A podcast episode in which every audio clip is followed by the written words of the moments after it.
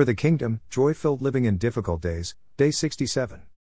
Not that I am speaking of being in need, for I have learned in whatever situation I am to be content. I know how to be brought low, and I know how to abound. In any and every circumstance, I have learned the secret of facing plenty and hunger, abundance and need. I can do all things through Christ who strengthens me. And my God will supply all your needs according to his glorious riches in Christ Jesus. Philippians four eleven through thirteen. Everyone loves the inspiration and motivation of Philippians four thirteen. I can do all things through Christ who strengthens me. Wow! I can climb that mountain, achieve that dream, pursue that prize because of the supernatural power of Jesus Christ surging through my veins like a spiritual Red Bull.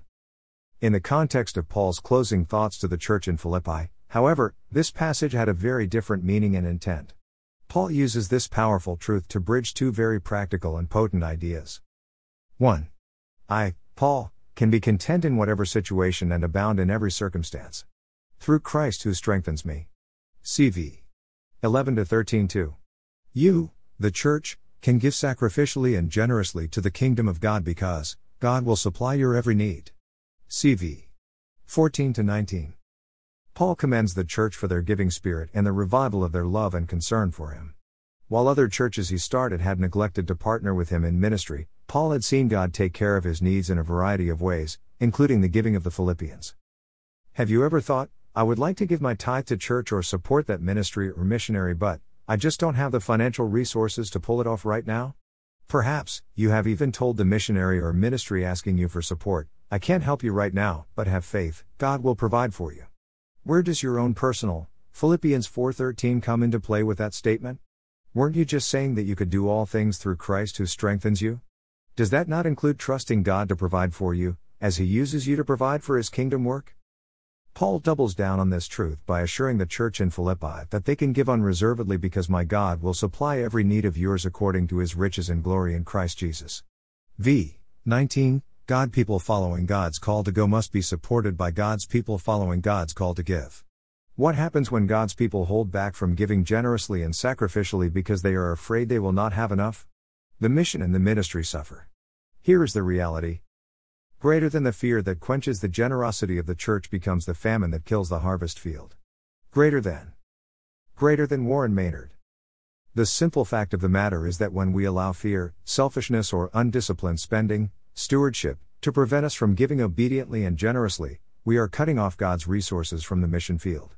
Philippians four thirteen has far more to do with your giving than your achieving. I can do all things through Christ who strengthens me is written for those who are giving generously and obediently, even though they are not sure how they will make it. If you who are thinking, I've never actually tithed before, and I don't know if I can really afford to give the Lord the ten percent of my income that belongs to him. This verse is for you. Will you begin to give generously and obediently to the Lord and trust that your God will supply every need of yours according to his riches and glory in Christ Jesus? Verse nineteen, we can sum up Paul's philosophy of giving this way. Greater than I can give radically because God will supply richly. Greater than. Greater than Warren Maynard. Even if it means you have to learn to be content with less in the here and now, you can live and give for the glory of God, forever and ever. What if you made it your personal goal to give more to the kingdom than ever before and to increase that amount every year moving forward? What if you decided to be a better steward of your resources and give sacrificially to something that will matter for eternity? When you closely evaluate your spending, you may discover there are times in your spirit when you're a little embarrassed by how you spend your money. Be assured of this, you will never feel ashamed or embarrassed about the money you give back to the Lord. At the end of our days, we will not reflect on our lives and say, I wish I had not been so generous to the kingdom, or I wish I had not trusted the Lord with my finances so much. You can give radically, because God will supply richly.